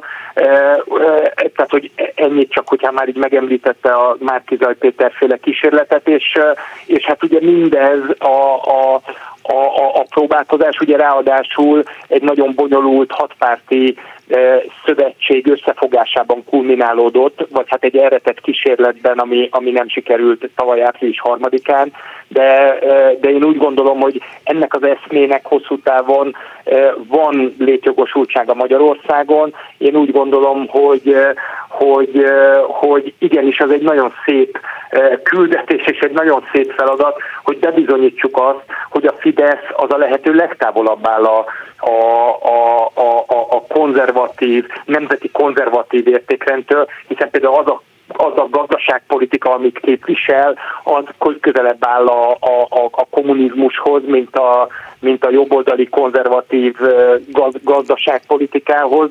Az a politika, ami kiiktatja a vitát, és ami, ami, ami egy ilyen egyre inkább ilyen autoriter eh, rendszerekre eh, hajaz, ez, ez minden csak, csak, csak nem, nem nevezhető eh, konzervatív eszmének, és akkor még ugye a társadalompolitikai vonatkozásokról még nem is beszéltünk. Tehát a, Fidesz, a Fidesznek a politikáján szinte pontról pontra végig lehetne menni, és bizonyítani lehetne azt, hogy, hogy ez nem egy, ez nem egy konzervatív, és főleg nem egy keresztény konzervatív eszmeiség, amit a Fidesz képvisel ma Magyarországon. Ne, tulajdonképpen nem ez volt az alkalom vagy ürügy arra, hogy beszélgessünk, bár mindenképpen fontosnak tartom és meg akartam kérdezni, hanem hogy levelet írt Orbán Viktornak abban a feltételezem hiú reményben, hogy hajlandó lesz az ön javaslatát megfogadni és leülni az ellenzéki vagy parlamenti pártokkal, annak a határozati javaslatnak a megvitatása vagy megbeszélése, átalakítása ügyében, amelyet a Fidesz nyújtott be a parlamentnek az Ukrajnában folyó háborúról, és egy ilyen békepárti nyilatkozatnak szánnák, csak hogy jelenlegi formájában úgy látom az ellenzéki pártok ezt nem hajlandók elfogadni. Ön meg azt javasolja, hogy hát üljenek le, beszéljünk róla, ez egy fontos dolog, hogyha itt lehetne egy nemzeti konszenzus létrehozni, az mindenkin csak segítene. Ebben önnek igaza van, de én meg azt mondom, és valószínűleg Orbán is, hogy lehet, hogy mindenkinek segítene, csak nekik nem, csak a Fidesznek nem, mert ők szándékosan akarják élezni itt a, a különbségeket a kormány és az ellenzék között, mert úgy érzik, hogy ez a javukra szól. Mind a szerkesztő az, azért, nem, azért nem volt fölösleges így a bevezetőben beszélgetni ugye a, a, a konzervativizmus, vagy a nemzeti konzervativizmusról, mert pont ez a, ez a, ez a tegnapi vita, ami lezajlott a parlamentben erről a e, határozati javaslatról, erről a Fidesz szerint békepárti határozati javaslatról, ez nagyon jól rámutat arra, hogy a, a, a Fidesznek a gondolkodása az mennyire távol áll a, a konzervatív eszmeiségtől. Ők ugye magukat nem, a, a nemzeti együttműködés rendszerének nevezték el, ugye még 13 évvel ezelőtt, ami úgy előfeltételezne egy, egyfajta együttműködés legalább a nemzeti sorskérdések kapcsán, vagy az igazán fontos kérdések kapcsán, úgy valahogy az ember, amikor meghallja azt, hogy nemzeti együttműködés rendszere, akkor úgy arra gondol, hogy jaj, de jó, jön majd jön egy olyan kormányzat, meg jön egy olyan rendszer, vagy jön egy olyan politikai párt, amelyik félre tudja tenni a, a, a pártpolitikai csatározásokat legalább egy-két nemzeti sorskérdés vonatkozásában. Az orosz-ukrán háború az meggyőződésem szerint pont egy olyan téma, nagyon sok minden miatt, amiben a magyarországi politikai pártoknak, és nem is csak a pártoknak, hanem mindenkinek fölül kellene egy picit emelkednie a, a, a pártpolitikán és a, a mindennapi belpolitikai e, csatározásokon. És én pont azért fordultam a, a, a miniszterelnökhöz egy levélben, mert látva azt, hogy milyen irányba halad a magyar kormányzat ebben a kérdésben, és milyen módon próbál ebből a kérdésből is egy, egy, egy olyan egy olyan témát kreálni, aminek mentén még jobban meg lehet osztani a magyar társadalmat. Próbálja beskatujázni az embereket békepártiakra és háborúpártiakra, miközben szerintem nem hogy Magyarországon, de, de, de a világon nincs olyan, de hogy a nyugati szövetségben, az Európai Unióban, meg a NATO-ban egészen biztosan nincs háborúpárti ember vagy párt, abban én egészen biztos vagyok. És az a játék, hogy megpróbáljuk a ellenzéket háborúpártinak beállítani, magukat meg úgy békepártinak, hogy közben Vladimir Putyinnak a, a, és a Kremlnek a narratíváját visszhangozzák nap mint nap, ez nagyon-nagyon veszélyes játék, és ez olyan mélyen oszhatja meg a magyar társadalmat a jelenlegi Magyarországon élő társadalmat, meg a határon túli magyar társadalmat is, hogy az már a, a hosszú távú nemzeti érdekeinket alapjaiban veszélyezteti. És én ezért merészkedtem a, a magyar miniszterelnökhöz fordulni egy olyan levélben, amiben tényleg próbáltam őt nem, tehát komolyan venni őt, mint, mint tényleg magyar miniszterelnökhöz szóltam, hogy ő tényleg most abban a pozícióban van, hogy egy ilyet létrehozhat. Ez csak politikai szándék és akarat kérdése, és, és, és ebben nagyon szívesen, ebben vannak partnerek. Én úgy látom, hogy a magyar ellenzék minden pártja vár arra az alkalomra, hogy legalább ebben a kérdésben próbáljunk meg egy közös platformot keresni, mert én azt látom, hogy a magyar kormányzat teljesen elszigetelte magát, és miközben hivatkozik arra, hogy a Vatikán a szövetségese, még ez sem igaz, mert a Vatikán is igazságos békéről beszél, nem pedig egy minden feltétel nélküli békéről, ami kizárólag olyan lehet, mint Magyarországon volt november 4-e békéje 1956 után, ami, amit nem kívánok senkinek, az ukránoknak sem, mint ahogy magunknak sem kívántam volna 56 lezárása. És van olyan reális elvárása, hogy egy egy önkényúr, amilyenné Orbán vált Magyarországon, erre képes realisztikusan és, és normálisan a mondjuk demokratikus politikai keretek között elvárhatóan válaszolni? Nézd, szerkesztő úr, én, én, én, én, politikus vagyok, és hogyha ha nem lenne remény, akkor, akkor nem csinálnám, meg főleg nem vezetnék egy magyar ellenzéki pártot, akkor én, én, én, én ha nem hinnék abba, hogy valamikor majd csak eljön egy olyan pont, amikor, amikor kormánypárti és ellenzéki politikus az, az tud nemzeti ügyekben legalább, legalább beszélgetni annak reményében, hogy valami közös minimumra, vagy nemzeti minimumra el tudunk jutni. Én ebben, én ebben hiszek. Az, hogy ez most pont ennek az ügynek a kapcsán jön el, azt nem tudom, de egészen biztos vagyok benne, hogy nem szabad feladni, mert, mert el kell jönni egy ilyen pontnak, hiszen ha ezen az úton haladunk tovább, akkor Magyarország az végletekig egy megosztott ország lesz, és olyan szinten szigetelődik el a világban, ami életveszélyes. Tehát én, én most ezt a jelenlegi történelmi helyzetet, ezt legalább annyira szörnyűnek látom, és nem szeretnék pátoszos, meg, meg, meg ilyen, ilyen vész, vészmadár lenni, de szerintem utoljára a Trianon előtti időszakban vagy években lehetett Magyarország annyira elszigetelve a nemzetközi közvéleményben, meg a nemzetközi politikában, mint amennyire most el van szigetelve. Szerintem még akkor sem voltunk ennyire elszigetelve, mint most, és attól tartok, hogy túl sok empátiára, meg szimpátiára sem számíthatunk, hogyha ezt a fajta politikát tovább folytatjuk, és ha beüt egy krach, akkor annak Magyarország kárvallottja lesz, és hosszú-hosszú évtizedekre meghatározza Magyarországnak a sorsát. Köszönöm szépen Gyöngyösi Mártonnak, a Jobbik konzervatívok elnökének. Viszont hallásra! Köszönöm szépen a lehetőséget, viszont hallásra! Háló, jó estét kívánok! Jó estét kívánok, üdvözlöm szerkesztő Bertner János vagyok. Parancsoljon, doktor úr! Igen, egy kicsit a múltkori programokhoz, illetve témákhoz szeretnék megjegyzést fűzni. Elsőként az orvosi kamara ügyéhez.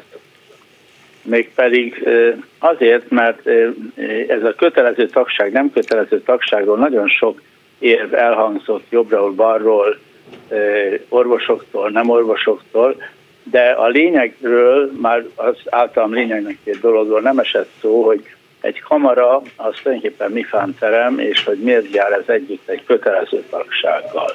Nem untatom, hogy Nem, miért untatna? Sőt, már kifejezetten hiányoltam is, hogy nem jelentkezett itt az elmúlt egy-két hétben, pedig ugye rendszeres, rendszeres beszélgető partnerünk, és, és hát gondoltam, hogy az orvosi kamara lefejezése ügyében van véleménye, úgyhogy kíváncsian hallgatom. Igen, nagyon köszönöm.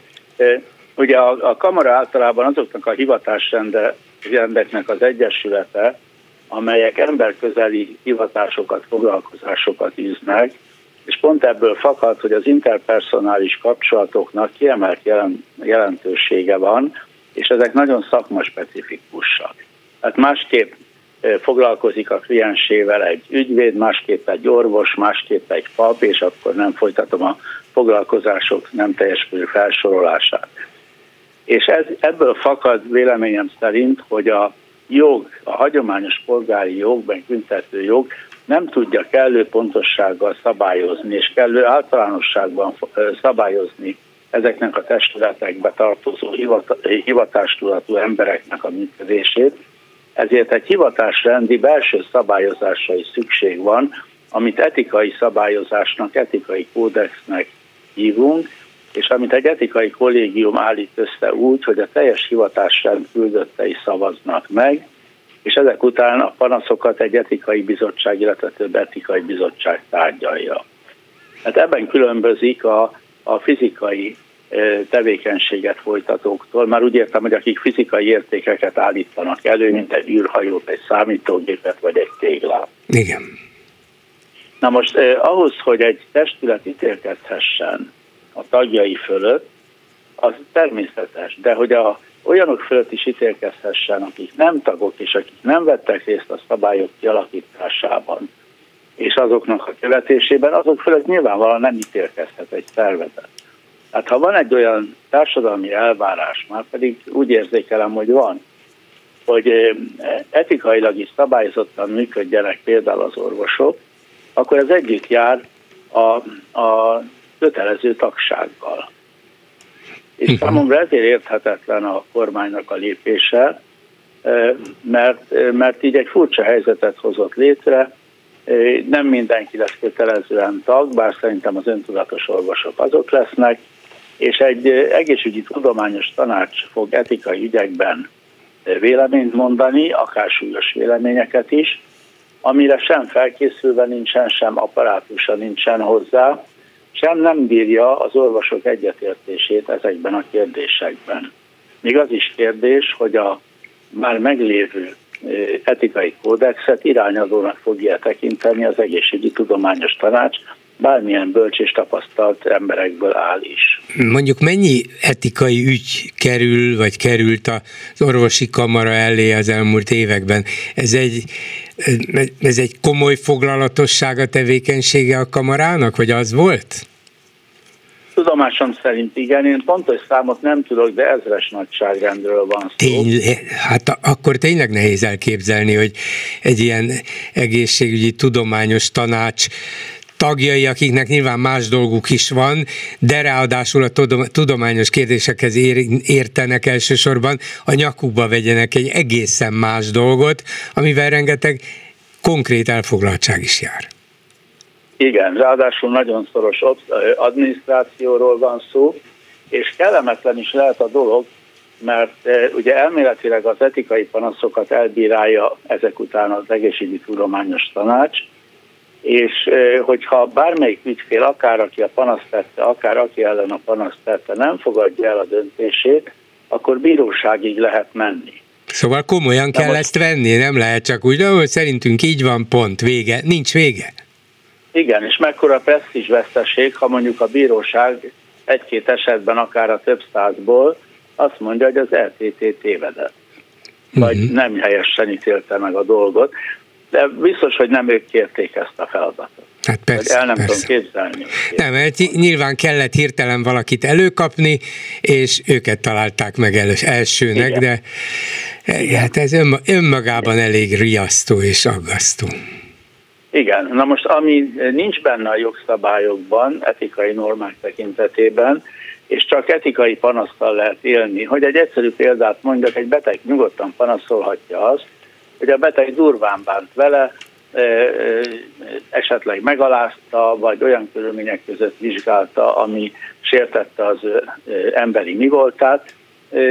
Ezeket a panaszokat hagyományos er-, bírósághoz nem lehet benyújtani, mert nem ütközik jogszabályba. Ez csak etikai szabályokba ütközik. Csak az idézőjelben mondtam természetesen. Úgyhogy még egyet tehet a, a kormány, hogy ez azt mondja, hogy ezek után pedig etikai panaszok nem lehetségesek. Hát az is katasztrofális lépés volna, sőt az még, még katasztrofálisabb. Meg, meg se tehetik, hát szerintem ezt, ezt elvileg kimondani gyakorlatilag lehetetlen, nem? Hát én azt gondolom, hogy igen, vagy át kell alakítani a teljes jogrendet ennek megfelelően, tehát ennek az új helyzetnek megfelelően, tehát ez egy nagyon gyors, nem csak a végrehajtásában, hanem a végig gondolásában is nagyon gyors lépés volt, és talán nem vették kellően figyelembe a várható következményeket. A kormány megteheti, hogy korrigál, és én nagyon remélem, hogy fog korrigálni, mert a mostani helyzet az senkinek nem jó. Hát ez igen. akkor is igaz, hogy persze korábban egy másik kormány is meg. Mi van akkor, a ma reggeli hírek szerint 15 ezer orvos már jelezte, hogy maradna a kamarában. Mi van akkor, hogyha körülbelül 50 ezer eddigi kötelező tagság túlnyomó része, mondjuk az 50 ezerből 35-40 ezer azt mondja, hogy igen, maradnék, akkor az milyen nyomás gyakorló erőt, tömeget jelentene, esetleg módosíthatná a kormánya most elfogadott jogszabályt, mert látná, hogy nem igazán jutott előbbre? Hát azt nem várom a kormánytól általában és a mostanitól sem, hogy a saját hibáját belássa. Az mindenféle mea culpa nélkül is elképzelhető, hogy korrigálnak uh-huh. a mhm. szabályok. Szép csendben, de, hogy senki de, meg ne hallja, ugye? Igen, igen, az jó lenne, de az is elképzelhető lehetne, de ez mondjuk csak egy ilyen borgőzős álom lenne, hogy azt mondják a foglalkoztatók, azt mondja az okfő, tehát az a kórházi főigazgatóság és a magánvállalkozások is azt mondják, hogy már pedig számukra az etika egy fontos kérdés, ennek a biztosítéka, ha ezt az orvosi kamara végzi, és ezért csak olyan orvossal kötnek foglalkoztatási szerződést, aki tagja az orvosi kamarának.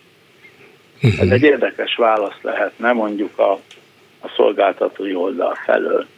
Hiszen magának a szolgáltatói oldalnak is fontos, hogy az ott dolgozók egy etikai kontroll alatt, alatt, alatt legyenek. Igen, igen, igen. Igen, ez része a minőségügynek, ha úgy tetszik, mint ahogy a szakdolgozók és a gyógyszerészek meg is maradtak a saját kamarájukban mindenféle jogfosztás nélkül. Azt mivel magyarázza, hogy a most ön által említett szakdolgozói kamara, meg a gyógyszerész kamara hát szép csendben nézi, vagy figyeli a történteket. Talán bíznak abban, hogy lesz ebből valamiféle kifarolás félig meddig, és jobb addig nem, nem súlyosbítani, vagy, vagy élezni a vitákat? Hát ha arra akar finoman utalni, hogy sunyítanak, akkor igen. arra akartam finoman utalni. Igen, igen. de ez is vezet ahhoz a másik témához, amit ha szabad, akkor ide belekevernék, hogy, hogy nagyjából látszik, hogy egy erős értelmiség ellenes rohamsorozatot élünk meg az elmúlt években. Tehát itt a pedagógusokkal, az egészségügyben dolgozókkal, a az egyetemekkel szemben sorra születnek különböző centralizációs intézkedések, autonómiát, működési autonómiát, ha úgy tetszik, etikai autonómiát sújtó intézkedések, és ez, ez valahol a, az ilyen darabbérben dolgozó, alacsonyan képzett dolgozói kategória felé próbálja nyomni a hagyományos értelmiséget, ha még beszélhetünk egyáltalán Magyarországon értelmiségről. És én ezt látom egy nagyon szomorú dolognak, és, és azért vagyok különösen szomorú, mert ezek a rétegek nem fognak össze, nem tárgyalnak egymással, nem alakítanak ki közös álláspontot, nem próbálnak meg közösen nyomást gyakorolni, és úgy látszik, hogy tömeghatásunk sincsen már mindebből következően, mert ugye ha a gyógyszerészkamara meg a szakdolgozói kamara, meg az ügyvédi kamara, meg a mérnöki kamara mind tétlenül szemléli, hogy mi történik az orvoskamarával, akkor a kedves választópolgár azt fogja hinni, hogy de hát hiszen jól van ez így, és akkor nem csoda, hogyha a kormány népszerűsége növekszik. Hát igen, tulajdonképpen minden kamarának létérdeke lett volna, hogy egységesen felszólaljon. Igen, abszolút, mert ez a Jeltes, hogy sorsotok előre nézzétek című dolog, ez rájuk is várhat, hogyha rosszul viselkednek, már pedig egy autonóm szervezetnek, mint egy kamarának az a, az a megbélyegzés, hogy rosszul viselkedik, az egyszerűen lehetetlen. A kormánynak ugye a szubszidiaritás jegyében nem kéne e, beletaposnia ilyen, ilyen dolgokba. Úgyhogy ez eléggé sajnálatos. Aztán a körülmények, ahogy ez történt, hát az már egy, egy külön történet attól se válik dicsőségessé, de hát ez így, ez így szomorkás. Ugye most hallhattuk a múlt december végén az, egyes, az egyeztetést a kamara és az államtitkár között, és ott mindenféle javaslatot tett a kamara, ez az interneten, a YouTube-on is. Igen, megnézhető volt. Nem, igen. nem árulok el titkot, ahol ahol az államtitkár örömmel hallgatott néhány javaslatot, és ha nem is ígérte, de azt mondta, hogy ezt be fogják építeni. Csak a riportnak a leges-leges legvégén hangzott az el, hogy a közlönyzárási határidő miatt nem biztos, hogy ez a mostani jogszabályok megjelenésekor már benne lesz a jogszabályba, de majd később beépítjük. Na most a később az már egy negyed év telt el lassan azóta, és nem történt semmi. Igen, hát lehet, hogy az államtitkár is azt hitte, hogy, pedig dehogy. Pedig dehogy. Na most, hát ilyenkor egy államtitkár ö, mit tehet? Szomorkodik, lemond, vagy folytatja, vagy... Ezek mind nyitva állnak. Előtte úgy látjuk Igen. a folytatást választotta. Igen, hát ezt a Ferenc Jóska is megmondta már a Svejkben annak idején, nem a Ferenc Jóska, hanem a őrmester, ugye, hogy Malhalten und Leiter dienen című. Hát igen, van, aki tovább szolgál, de az igen. is lehet, hogy van, aki nem, nem nagyon akarna tovább szolgálni, vagy mondaná, hogy hát azért ez nincs rendben, és akkor egyszer csak ajtón kívül találja magát. De Igen, hát én is ezért javasolom minden kollégának, hogy lehet, hogy nincs megelégedve azzal, amit a kamara eddig csinált. Miért ne lehetne kritizálni? Persze, hogy lehet. Bár hozzá kell tennem, hogy száz orvosonként egy küldött vesz részt a kamara döntéshozatalában, tehát nem olyan nehéz befolyásolni a kamara döntéseit, de most bent kell maradni, és aztán nagyon nincs megelégedve, akkor majd a nyár közepén lépjen ki. Igen. De először demonstrálni kéne, hogy a kamara mint intézmény fontos, akkor is, hogyha a kamara jelenlegi működésével valaki nem volt megelégedve. Köszönöm szépen, doktor úr, minden jót, viszont hallásra. Én is köszönöm, minden jót kívánok. Mit írnak a Facebookon Lőrinc Csaba? Szia Gyuri, köszöntöm a hallgatókat. Előjáróban azért a utolsó, utóbbi beszélgetéshez ez megütötte a fülemet, hogy a kamara javaslatait a közlöny zárási határidájára hivatkozva nem vették figyelembe, ez azért meredek. Hát igen, ez nyilvánvalóan egy ilyen menekülési út volt, de még akkor talán az államtitkár azt hitte, hogy van értelme az egyeztetésnek, hát vagy egyrészt meg lehet nyugtatni talán a kamarát, ne ugráljanak, másrészt meg lehet ígérni nekik, hogy majd, majd beépítjük ezeket, csak ne izguljanak, ha véletlenül már nem kerül bele ebbe a mostani verzióba, de akkor még valószínűleg nem vetették el a a kompromisszumok lehetőségét, aztán valaki közbeszólt, és úgy döntött, hogy na, hát ezt azért már De mégse. Ha mégsem így volt, akkor ugye elképzelem magamban azt, hogy így húzogatja a kártyákat, melyik kártyát dobja ki, amivel azt mondja, hogy most nem vesszük tudomásul, és azért két és fél hónap telt el azóta. Na, ez azért elég érdekes. A kommentelők viszont inkább a politikusok népszerűségéről beszéltek, az első komment rögtön így kezdődik. Nagyon egyetértek az úrral, aki a műsorban beszélt, az embereket valóban meg kellene ismertetni a tényekkel, a gyurcsány lejáratására költött milliókról. De sajnos a fejekben már annyira beleégett az a kép, hogy ő a patás ördög, hogy nincs az, is, az az ismeretterjesztés, ami ezt meg tudná változtatni. Igen, én nekem is vannak ilyen félelmeim, ezért csak annyit kérdezek a hallgatóinktól ma is, meg holnap is, hogy kvázi gyurcsányozzunk, mert van, aki ezt pozitívan érti, és azt mondja, hogy igen, mondjuk meg, hogy Gyurcsánynak mik a jó tulajdonságai, mik az érdemei, mik a tények, és ne üljünk föl a különböző vádaknak, meg a ráragadt, ráragasztott bélyegeknek, Más viszont úgy értékeli, hogy mi állandóan gyurcsányal vagyunk elfoglalva, és már önmagában ezzel lejáratjuk őt. Szóval nem egyértelmű, hogy a gyurcsányról való beszélgetés az jót vagy rosszat eredményez, szerintem a hallgatóink is megosztottak ebben, de majd kíváncsi vagyok, hogy mit szólnak hozzá. És ha azt mondják, hogy gyurcsányozzunk, vagyis beszéljünk róla, a politikai pályájáról, és, és mondjuk azt, hogy vagy vitassuk meg, hogy merre tovább és milyen alapon, hát akkor majd megyünk és beszélünk róla. Az is egy kérdés, hogy arról miért nincs értekezés, hogy a többi párt miért tart ott, ahol? Miért nem építik tovább a pártjukat, szereznek szavazókat? Minden, miért nincsenek mindenhol jelöltjeik? Főleg a vidéki városokban. Akkor mit akarnak? Még kellene, meg kellene kérdezni őket, miért mennek el egy másik pártba a képviselőik.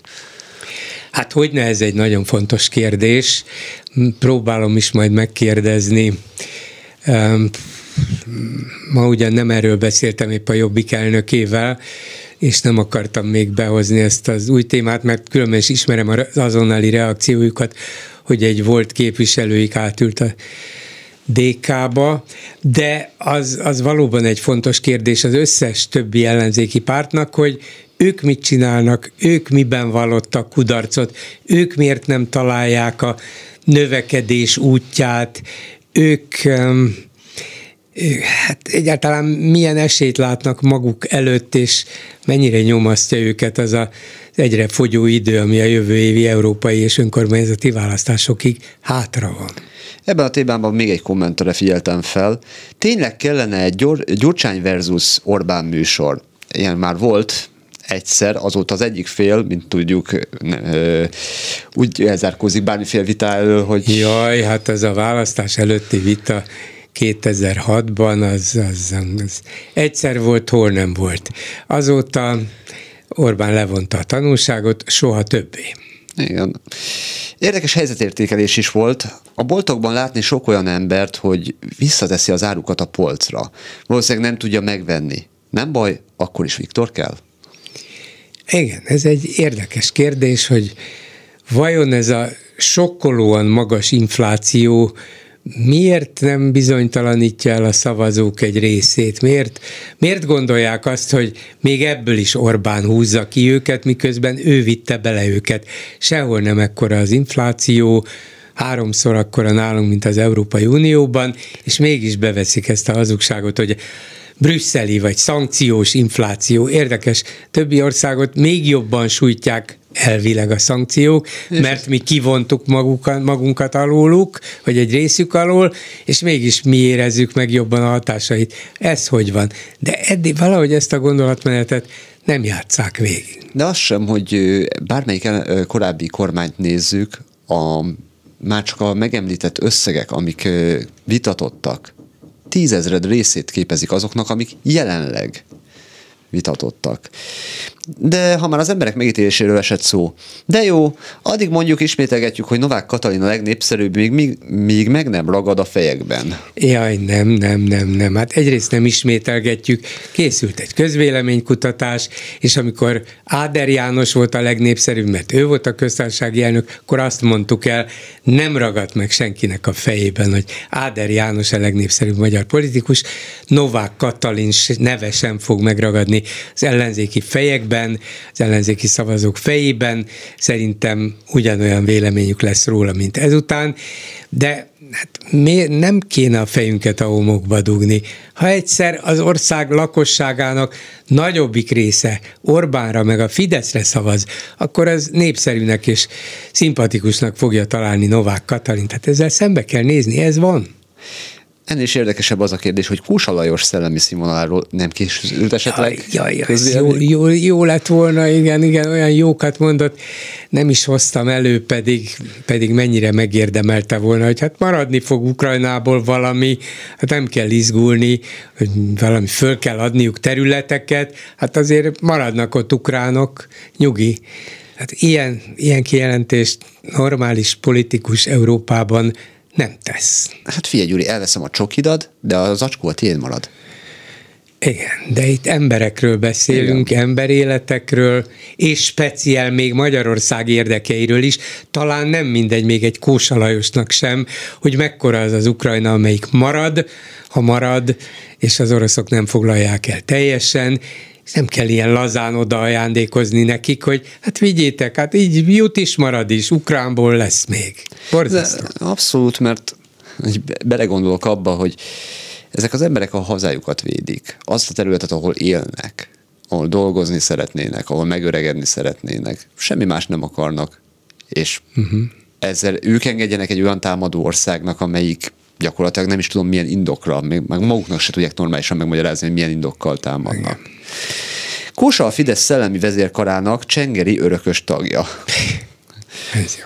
És akkor reprezentatív jeligére egy kutatásban a véleményét vállaló ember leesett a tizedik emeletről. Minden emeleten ezt kiáltotta, eddig még jó, még mindig jó. Igen. Igen. És akkor vége. Igen. Mármint a Facebook kommenteknek. Van. Köszönöm szépen. Közben csak mondom, hogy eh, Stefano Bottoni, a nálunk is többször szereplő olasz-magyar történész, megírta a Twitteren, hogy miért is jutott, vagy miért is ment Kajróból Olaszországba Orbán Viktor úgy látszott egy tegnapi fényképen, ami véletlenül készült róla, hogy Firenzében sétál a feleségével, kezében egy bevásárlószatyor, lehet, hogy bevásárolni vettek egy szép ruhát Lévai Anikónak, igen, de Bottoni azt írja, hogy Firenzében tanuló egyik lányához utazott Orbán Viktor, hát akkor most erről is tudtunk meg valamit, nem mint hogyha a kormány, vagy a kormányfő, vagy a hivatala közölte volna, de legalább tudjuk, hogy Orbán Viktor egyik lánya Firenzében tanul, de az nem Oroszországban van, hanem olasz országban. Na jó, egy hallgató még a vonalban. Halló, jó estét kívánok! Jó estét kívánok! Borzalmas a hangom, elnézést kérek. Már tegnap akartam, a hölgye, ja, bocsásson meg, a munkatársaira le van adva a nevem és a telefonszámom, természetesen. Már tegnap akartam telefonálni, nem volt egy előkészített szándék, csak az első hozzászóló indítatott tulajdonképpen, hogy betelefonáljak. Egy nagyon kedves baloldalinak eladott hölgy telefonált, a Földi Judittal kapcsolatban, és egy részlet, jó, igyekszem nagyon, mert nagyon sok mondani valóm lett volna, hogy egy nagyon jó anatómiát festett le, a, festett le arról, hogy hogy nem szabad megválasztani valakit képviselőnek, milyen hibákat végzett, sok mindent megtudtam az offshore cégekről, amit még nem tudtam eddig, úgyhogy számomra igen értékes volt ennek a baloldali hölgynek is teljesen a kormány által képviselt mindenféle természetes ellenvéleményt, illetve kifogást felsorolt. Úgyhogy örültem, hogy ezt hallottam, és ez indítatott, hogy hozzászóljak. És tulajdonképpen én a Földi Juditot, hogy megválasztották, ezzel teljesen egyetértek, csak tegnap este egy olyan mérhetetlen stressz vagy csapás ért engem, amikor a Facebookon Szepesházi Péternek a hitén végtelenül szeretek, és követtem a munkásságát, és megláttam azt a posztját, posztolását, amit föltett a Facebookon. Hát azt ne olvassa el senki, mert, mert nyomdafestéket nem tűrő véleményt mondott a, erről a fénykép felvételről, uh-huh. ami a földi ügyit és a Gyurcsány között zajlott.